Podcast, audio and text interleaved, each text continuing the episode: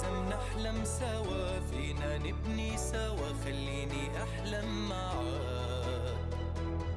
طريقنا بعيد، أنا بمشي معاك، إيدك بإيدي، أنا بمشي معاك، أحلامنا كبيرة، أنا بمشي معاك، على دنيا جديدة.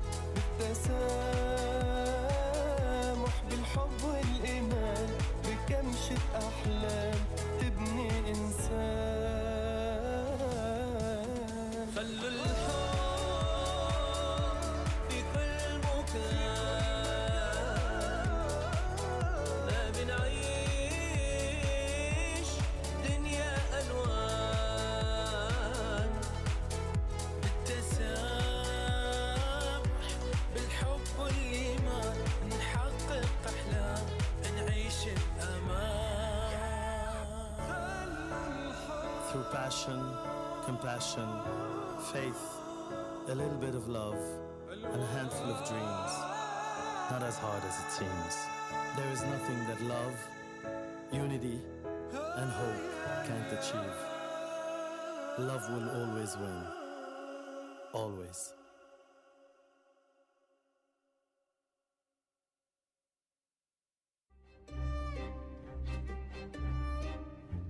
استمعنا إليك إلى متابعينا أغنية الحياة جديد فيديو كليب الحياة، إهداء لكل من هو مقبل على هذه الحياة مع السنة الجديدة، من إنتاج بلاتينيوم ريكوردز وغناء محمد عساف وقصي والعديد من الأصوات الشابة العربية والأجنبية. لتنضم كل هذه الأصوات لتؤكد أن الحياة تستمر رغم كل الظروف اللي طلعنا فيها، ونقول الحمد لله أن طلعنا من ألفين وعشرين ببداية جديدة، بروح جديدة، بتفاؤل، بقرارات، سواء كانت القرارات البيئية أو القرارات التنظيمية أو القرارات اللي تعنى أيضا بالتفكير العميق في مستقبل هذا الوطن ومستقبل البشرية على كوكب الأرض.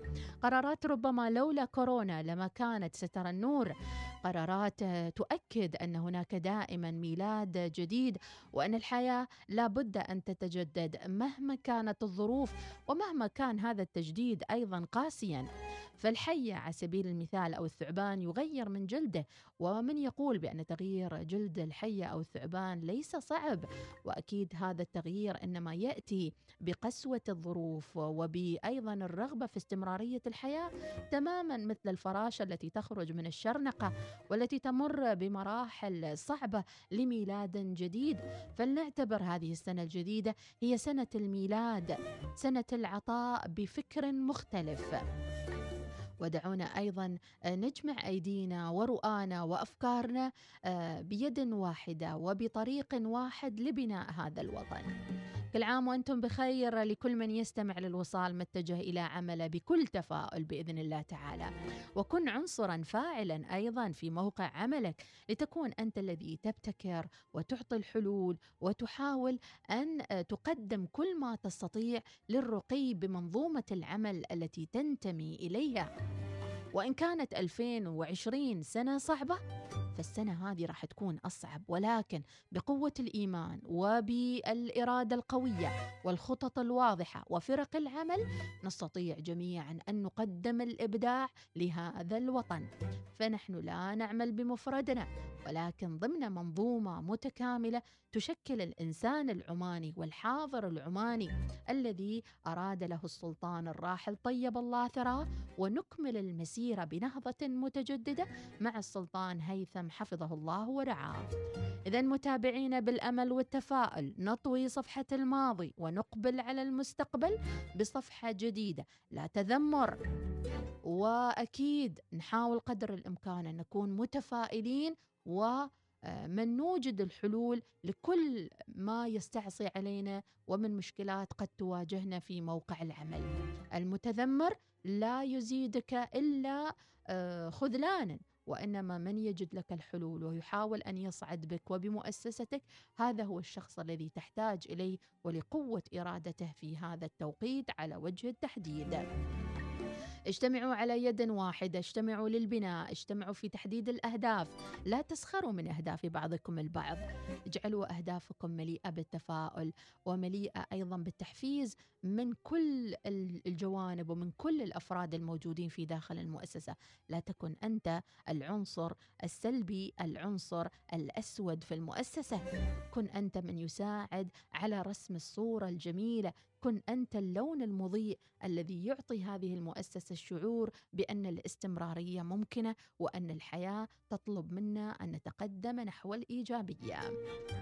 صباح الورد لكم متابعينا، ساعتنا تقترب إلى السابعة وخمسة عشر دقيقة في أول يوم دوام لكم ولنا في السنة الجديدة اللي نأمل بإذن الله تعالى أن تكون سنة للتجديد، سنة لقوة الإرادة، سنة للتعاون، سنة لتشكيل يعني نقول شكل مختلف للمواطنة العمانية. اليوم أيضا حتى المواطنة راح تختلف عما كانت عليه في السابق، اليوم مواطنة تولد من جديد، المواطن يتحمل المسؤولية اليوم أيضا. مسؤولية ماذا؟ مسؤولية البيئة.